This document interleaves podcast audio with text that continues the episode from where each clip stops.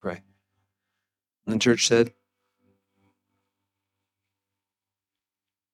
I also have the, the secondary uh, pleasure of introducing um, our speaker today. Uh, and as you know, since the beginning of the year, we have been uh, inviting students from RTS uh, to join us, grace us with their presence, uh, speak the word of the Lord over us, um, and also give them a little bit of time in the pulpit.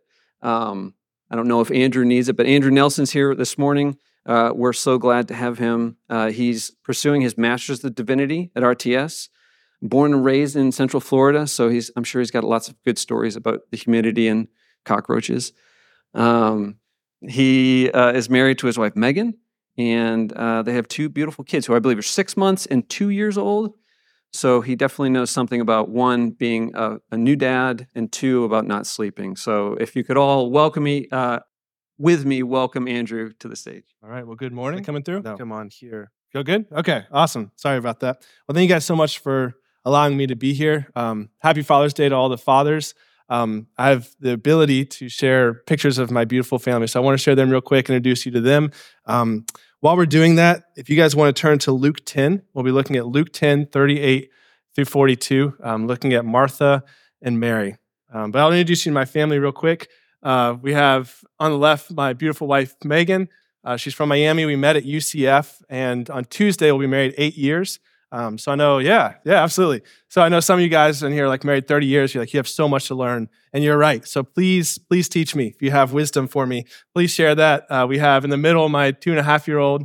Uh, she's actually two and a half today. That's Emma. She is um, never stops, always runs around and um, teaches uh, me a lot about sanctification and patience. And uh, on the right, we have Brody, who's six months old, um, who's just adorable, always smiling and makes us smile as well. Um, and so it's been a great time being a dad, and I uh, still have so much to learn. But thank you guys again for having me. Um, one thing before we read the text that I want to tell you about myself whenever I speak, I love an audience who's engaged.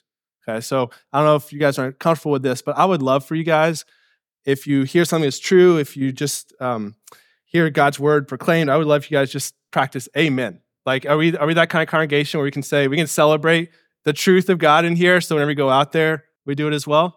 Some of you guys like, I, I don't know about that. So we're going to practice, all right? So it doesn't have to be amen. It could be preach. It could be, yeah. It could be a holy head nod like this. I just, I need you to be engaged in some way. Um, it'll help me. It'll help you stay awake. Maybe your responsibility, amen, that's right. Maybe your responsibility is even like, hey, hey, hey, hey, wake up. All right? Maybe some of you guys are in a position where you need to do that. Whatever it might be, we're going to practice right here. All right? God's love for us is incredible. Okay, all right. I, I taught for six years. That was a 10 out of 10.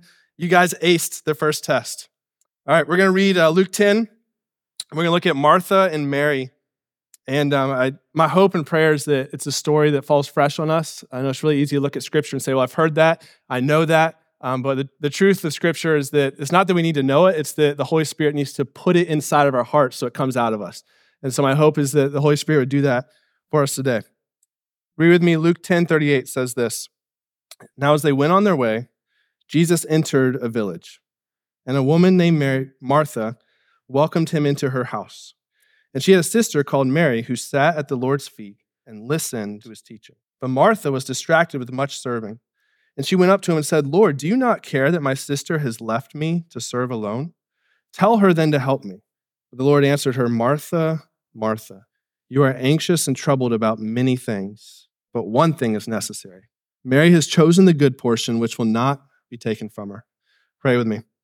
Uh, Father, I pray that today is encouraging. I pray that it just comes across as an invitation into your goodness, that you give us an invitation away from the busyness and distractions and so many things that can pull us away from what really matters. And I pray that you'd reorient our hearts on you. Teach our hearts to never get beyond the basics of sitting at your feet in prayer and meditation and soaking up scripture. Don't let us believe the lie that, that busyness is what we need when we need solitude, quiet in your presence. Pray that today you would heal hearts. Pray that you would encourage us. Pray that you would convict us where we need conviction. And that ultimately we would see the beauty of the cross and your grace for us. Amen. Uh, you probably don't need much convincing, but the reality is if you live in America, you probably live an overly busy life. Um, if, if you ask somebody, how are you doing today? Here's the generic response I'm good. just busy. Have you guys ever said that or heard that from plenty of people? We're busy. We're busy. Um, the, the problem is the American dream teaches the idea of white knuckling it and doing it in self sufficiency, right? How many of you guys love watching Shark Tank? Any fans of Shark Tank? A couple people out there? Yeah, Mr. Wonderful, Mark Cuban. Uh, those of you guys that haven't seen it, it's a show where five millionaires or billionaires are sitting up there, and people with new companies will come in, they'll pitch their business. They'll say, We sell wackadoodles, and our goal is to make money. Here's our business plan. They lay it all out there, and then the investors have an opportunity to invest or not invest. And the goal is that the person's telling their heart, they're sharing why they love the business so much and why it's going to succeed and what the business plan is. And what I love about the, the show is that you see these entrepreneurs and how much they love it. And one of the most common stories that just always wraps me up I mean, it usually drives them to tears and some of the judges, is this story of I work on my business 24 7. I work until 2 a.m. and I just grind and I grind and I grind. I go door to door and I sell and I strive and I work. And I, this is my entire life. I put everything I have into it. And what I find is that I watch that and I'm cheering for them, like, yeah, it's the American dream. Go, go, go, go, go do it. And they're crying and the judges are crying. It's like, yes, go for it, strive for it.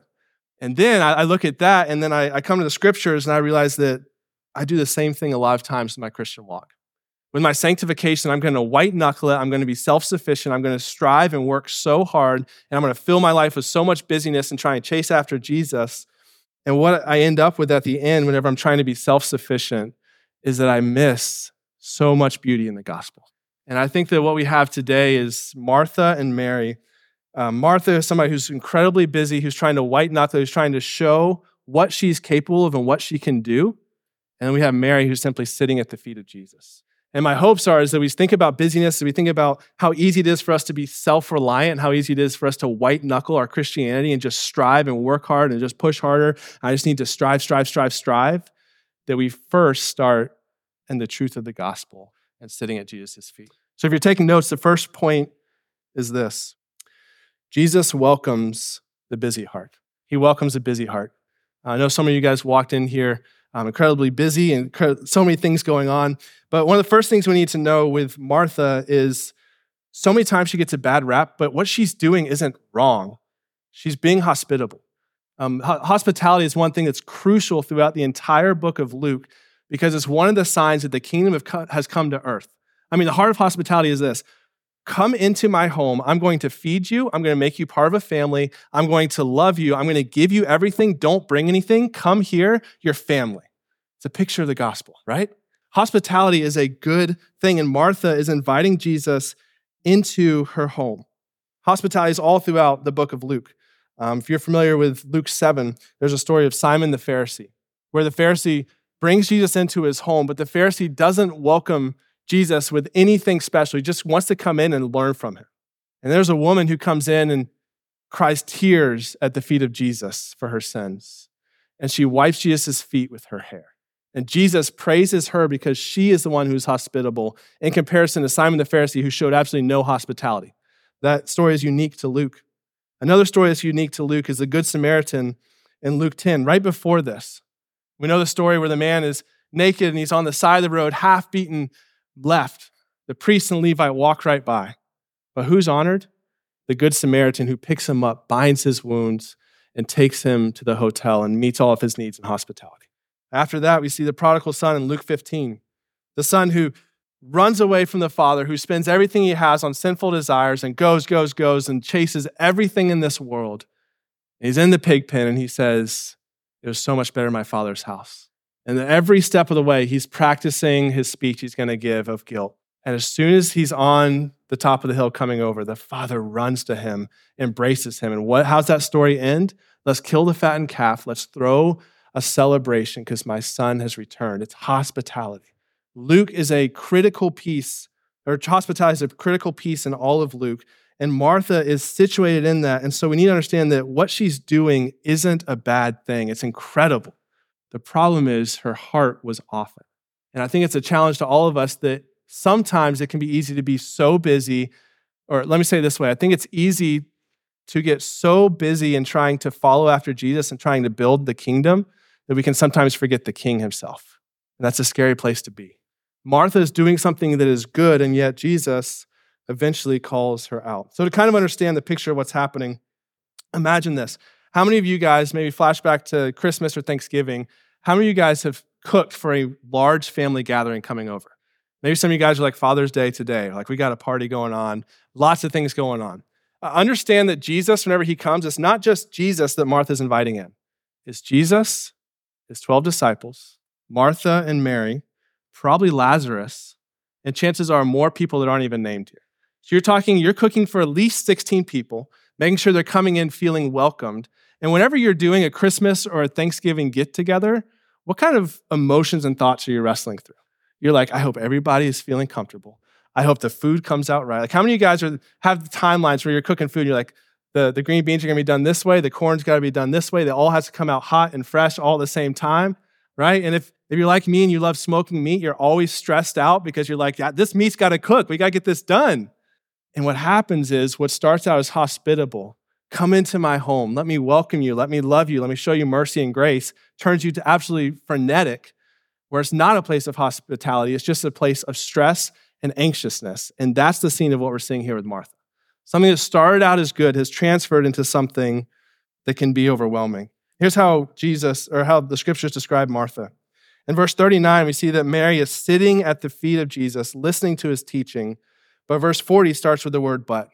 It's drawing this contrast. Mary is sitting at the feet of Jesus. We don't even see a word from Mary. She's the hero of the story sitting at the feet of Jesus. But Martha, what is Martha doing? She's distracted with much serving.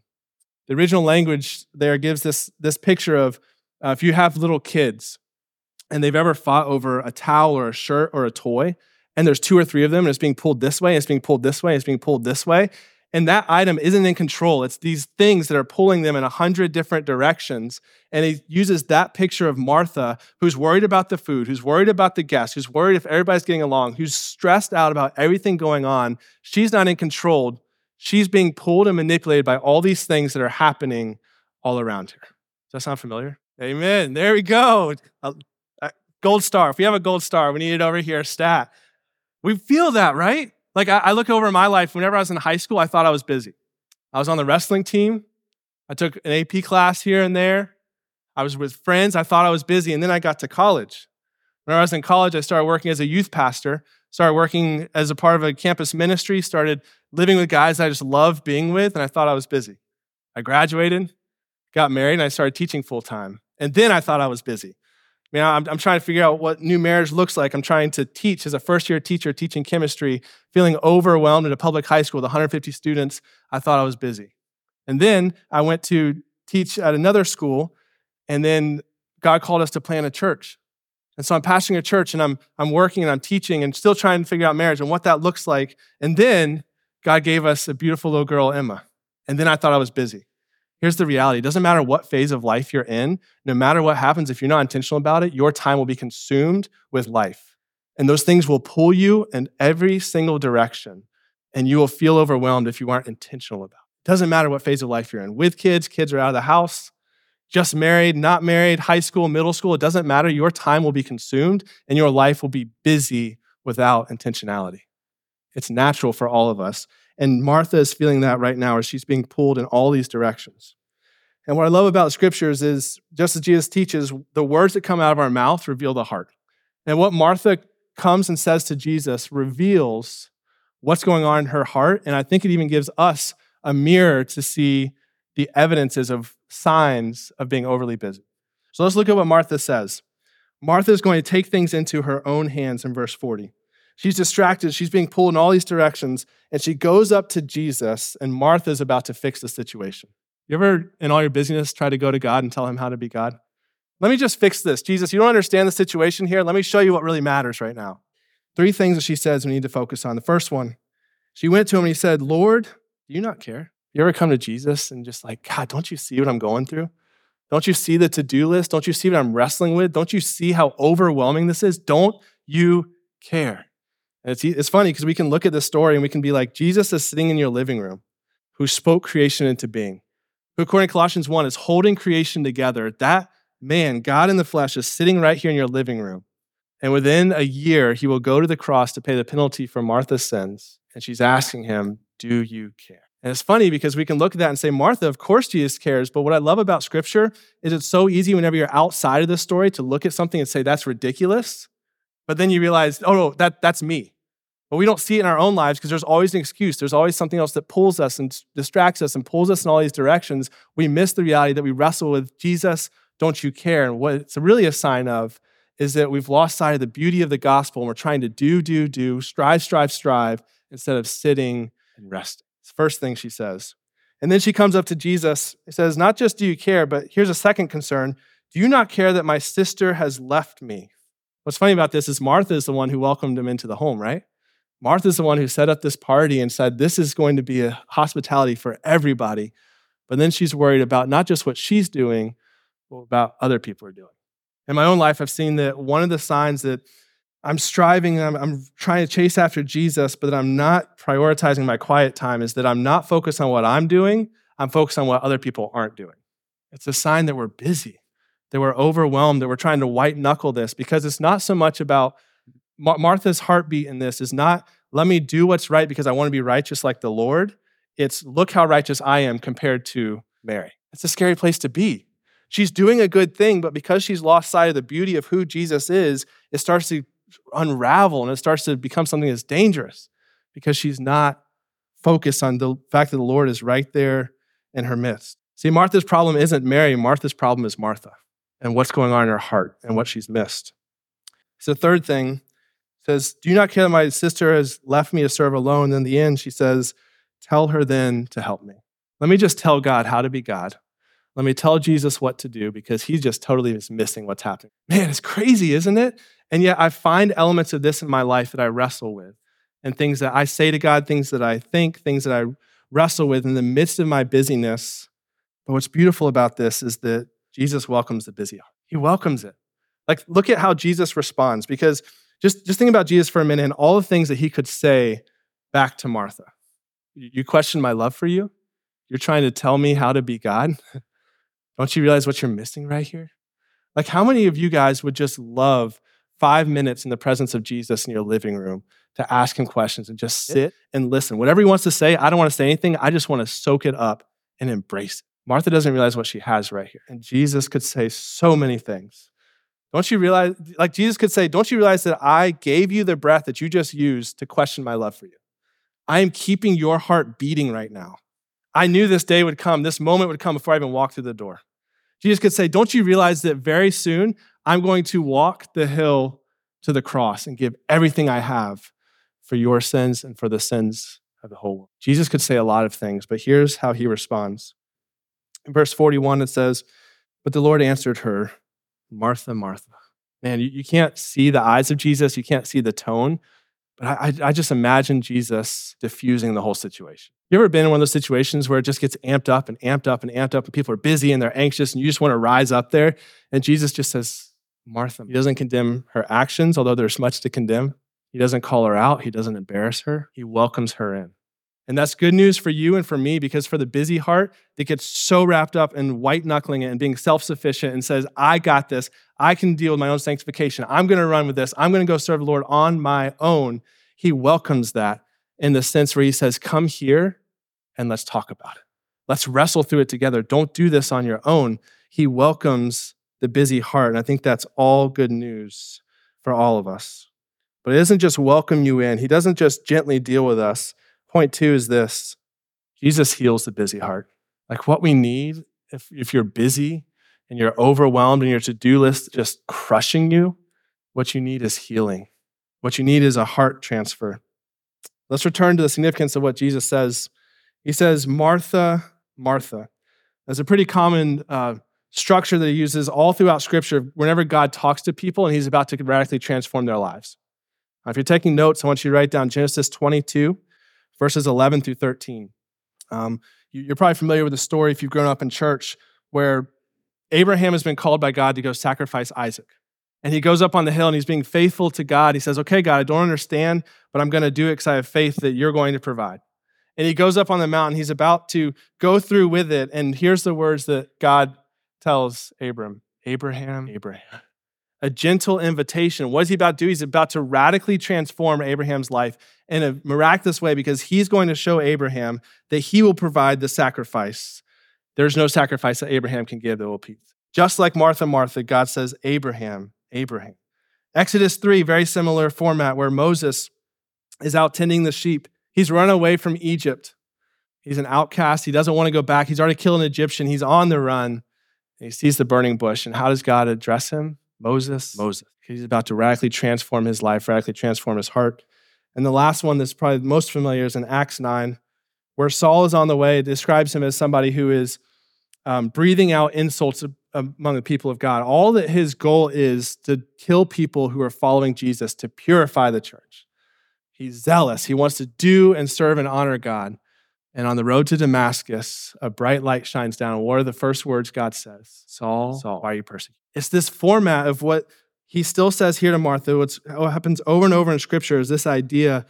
He's calling the name, he's inviting them in, he says, I'm about to radically transform your life. And I think the words that he has for Martha are along the same lines.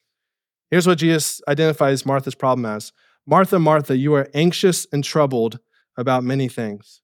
Anybody else say Andrew, Andrew, that is true about me, right? You insert your name. I'm anxious and troubled about many things, many things.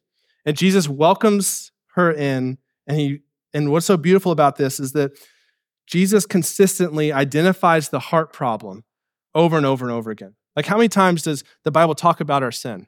Like, uh, how many of you guys ever, if you go through the Bible and you read it in a year and you get to those like Leviticus parts or Exodus, it's like, man, this is just or you go to the prophets, you're just like, man, this is grimy, it's ugly, it's dealing with sin. I just, Ah, I'm wrestling with it. I need something that like, give me the gospel, give me something encouraging. And you, you flip to Matthew. It's like, okay, I know Matthew. Okay, let me wrestle with that. The, the Bible talks about how ugly our sin is because it is ugly. But what's so incredible about Christ is he calls truth truth and says, here's your sin, here's your problem. And he says, here's the solution.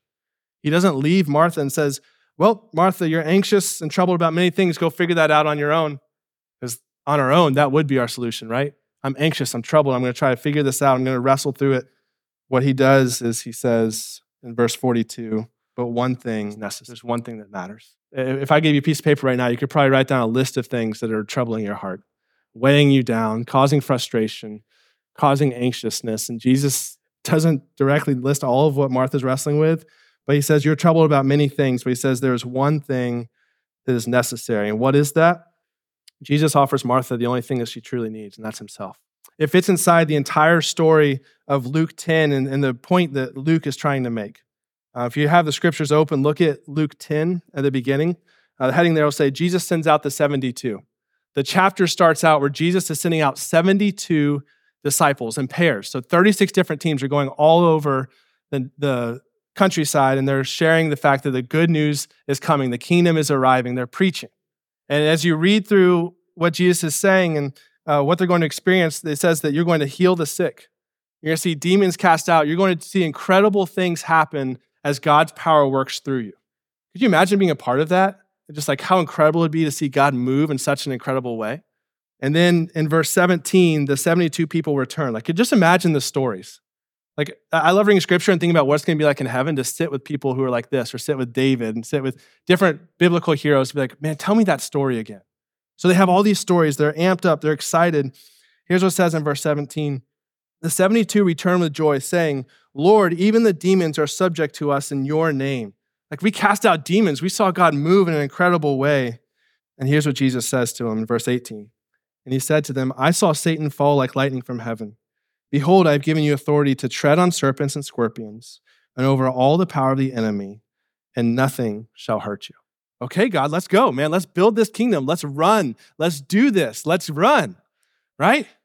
But here's what Jesus focuses them on. Because I think one thing that really causes a lot of stress in our life is that we forget what God's done in the past and we struggle with hope for the future. Like we forget that the things that God has brought us through in the past was by his power and his strength. And then whenever we face another trial and thing that'll cause us anxiousness and frustration, we think that everything that happened in the past is because we did it. So now that we're here in this problem, we got to do it again. We got to bootstrap it up. And Jesus is protecting them from that because he says, I did incredible things through you. But in verse 20, what does he tell them? Nevertheless, do not rejoice in this, that your, the spirits are subject to you, but rejoice that your names are written in heaven. You saw God move in incredible ways. You saw the kingdom advance. You saw things that today are just like, wow, I could, I would love to see that. But if they place their hope in, in what they can do, forget it. It's going to be too much of a burden. But if they place their hope in the fact that they belong to the Lord and their names are written in heaven, that's something that can't be taken from them. You see that, that pattern show up all throughout Scripture. Um, you go to David and Goliath, the well known story. Whenever David comes and he sees Goliath, and Saul is sitting there, the tallest in the nation, he's supposed to go fight Goliath, and he's quivering in his boots. He refuses to go out and fight. God's given him plenty of victories, but now he's against Goliath? No way. I'm not going to do it. And then David comes up, and why does David have confidence that he can go fight Goliath? Why is he not anxious? Why is he not troubled? Why is he not fearful? He tells him, he says, I was guarding my sheep. If a bear came, I killed the bear with the power of God. If a lion came, I would kill the lion by the power of God. Goliath, who stands before me, is just another one who will fall by the power of God.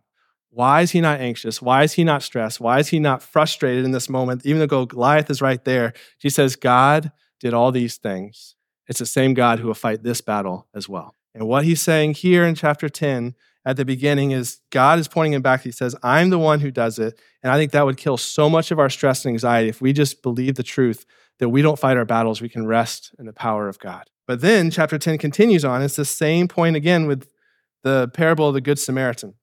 Uh, we are all familiar with the story of the man who's on the side, beaten, worn down, left for dead. And two men come. There's a priest and there's a Levite, the modern day pastors.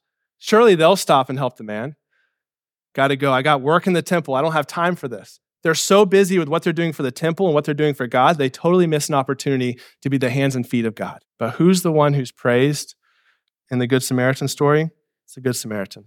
The one who is an enemy of Israel. The Samaritan, oh my gosh, are you kidding me? No, no, he knows the heart of God is to be the hands and feet, to bind up his wounds, to pick him up, to take him to the hotel, and to meet all of his needs.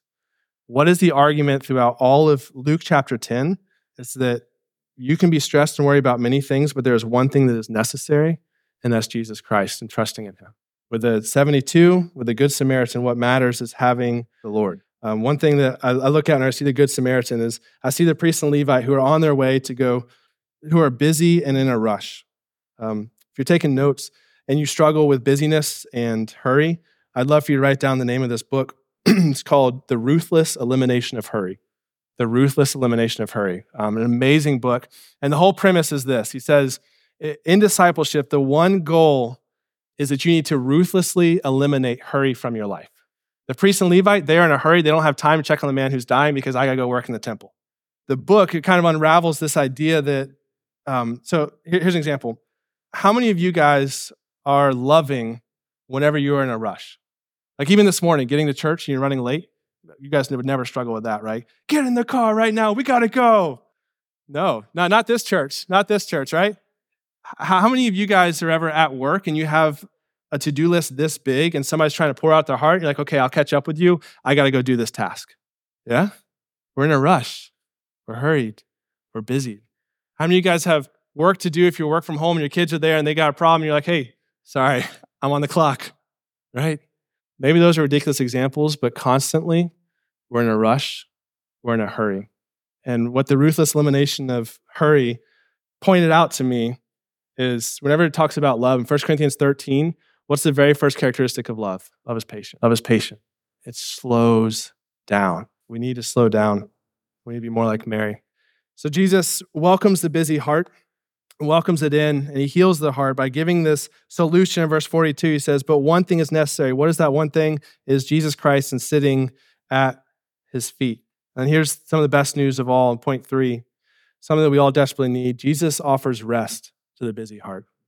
He doesn't just heal your heart because the reality is that what we're talking about today isn't like okay today i'm going to fix this and i'm never going to struggle with this again it's going to be something that comes up over and over and over again as the do list grows and as the activities grow, as the kids get older and they're in soccer and all, all the things that are happening. But the hope is that Jesus offers rest to the busy heart. Here's what he ends with in verse 42. He says, Mary has chosen the good portion, which will not be taken away from her. Everything that Martha is striving for, everything that Martha is working for, can be taken like that. Um, those of you who have hosted big family events, and you've worked so hard, you've cooked overnight, you've had people over, you want to make it a hospitable place, and then the kids are fighting. Doesn't that just like ruin the whole moment and the vibe? You're like, man, I've worked so hard, just, just straighten up. We're gonna be perfect, man. Anybody ever had that? How many of you guys have ever strived and fought for something so hard and then one thing just takes it all away from you? So many things that we're anxious about, so many things that we're stressed out about are on this shaky ground. And no matter how hard we hold on tight to it, it could all fall apart. And what Martha's working for is she's trying to be perfect for Jesus, and she totally forgets that Jesus is the one who is perfect. And she's trying to white knuckle it and strive so hard, and she wonders why she's anxious and why she's frustrated. Mary, Mary never says a word in the entire story, but she's the hero. Why? Because she chose to sit at the feet of Jesus, and Jesus is saying there's one thing she has that'll never be taken from her, and that's Jesus Christ, her Savior. And I think that's hope for all of us. And what I would argue is that whenever it comes to activity and, and our sanctification and the to do list and the busyness of everything that's happening in life, if we will start from the reality that we belong to Christ and that'll never be taken from us, that'll empower everything. And I would argue, apart from that, you'll never find rest. How many of you guys, uh, it's summer, how many of you guys are going to go on vacation? Any vacations coming up? Couple? Okay. How many of you guys have been on vacation in the past? You go away for a week, no work. You're, maybe you're with the kids, maybe you're not. And you come back after that week of no work and you walk in the door, you're just like, I'm tired. Why? You just had a week of vacation. Why are you exhausted? Because rest isn't just physical stuff. There's still something in our heart that keeps moving. There's still something in our heart that keeps us active. There's still something in our heart that needs answers and needs to be calmed and rested. And what busyness does for us is it squelches that and it pushes it down. It keeps us active doing things, not wrestling with what's deep in our hearts. And we can't find rest. But if we start with the reality that what Mary has is what we can have and it can't be taken away from us, and then we push forward with that reality, everything else is secondary. Well, what if this goes wrong? I got Jesus. What if that falls apart? I got Jesus. What if this thing that you really love that you're striving for is gone? I got Jesus and it won't be taken. Like just think about the last week of Jesus' life. Jesus is, um, he goes and he's in the upper room and he washes the disciples' feet, washes Judas's feet as well. And then he goes knowing that Judas is going to betray him. He goes out to the garden to pray. Judas comes up and kisses him, and he goes silently to the courts. And nobody can find anything wrong with Jesus. They can't find anybody to lie about him. And he sits there silently as he's about to be sentenced to death. Jesus goes to the cross. He hangs. He takes the beatings for, the, for our sins. He dies. Three days later, he rises again. And we place our faith in that. But here's the question what part of that story did you uphold? What part of that story did you carry the weight of? It was Jesus Christ who did it. It was Jesus Christ who carried the weight. And the, the hope and the reality that we have is the fact that Jesus is our hope and that we receive it simply by grace. I want to end here real quick in John 12 because I think that a lot of times um, in a sermon like this, it can be really easy to say, okay, well, Mary sat at the feet of Jesus. I'm just going to focus on my quiet time and I'm going to turn into a monk and I'm just going to sit here and, and pray. And the holy way is to just sit at the feet of Jesus. I want to see um, what happens with Mary in John 12, verses 1 through 3. John 12, 1 says this Six days before the Passover, Jesus therefore came to Bethany, where Lazarus was, whom Jesus had raised from the dead. So they gave a dinner for him there. Martha served. Isn't that awesome? You still see people's characteristics come through. Martha served, and Lazarus was the one who was reclining with him at the table. Mary, therefore, took a pound of expensive ointment made from pure nard and anointed the feet of Jesus and wiped his feet with her hair. The house was filled with the fragrance of the perfume. What I want to put before you is that in the first story we read, Mary sat there and never said a word, but she was honored and praised because she sat at the feet of Jesus. In this story, down the road, as Jesus is about to go to the cross, we see Mary give what commentators would say is probably a year's worth of salary, perfume, and placing it at the feet of Jesus. It's not that Mary sat at the feet of Jesus and just sat there and stayed. It's that Martha switched activity and sitting at the feet of Jesus so that she tried to fight and earn God's love and worked from that. Mary sat at the feet of Jesus and said, I want you to be my teacher. I want to follow in your footsteps. And from that, and from the love that she had from Jesus, that powered all of her work. And if that's the reality, and if that's what we'll do, we can guard ourselves against anxiousness and frustration because it says, whatever happens, happens. I've got the Lord. And that's the hope of the people of God. That's what I think Martha and Mary would teach us. And my hope and prayer is that that's what would empower our service to the Lord in all of our busyness. Let's pray. Lord, I pray that um, you would give peace to hearts that are busy, peace to hearts that are try to be self sufficient. I pray that you would point out to ways that we've tried to do this on our own. I pray ultimately that you would draw us in, that you would, we would see the tenderness you treated Mary with, just pull Martha, pulling us in, saying, Man, you got a lot on your mind. You got a lot on your heart. You're wrestling with a lot, but you don't have to carry that alone. Father, I pray that you would do the same for us, that we would find true rest in you. It's not in a lack of activity, it's not in just simply stopping. It's being filled with the gospel and the reality that you love us. And by faith, we can receive that. Nothing can take that away from us. Pray that your cross would empower our service, that we'd work from a place that we already loved, and that we wouldn't work for your love, but we would work from your love. Amen.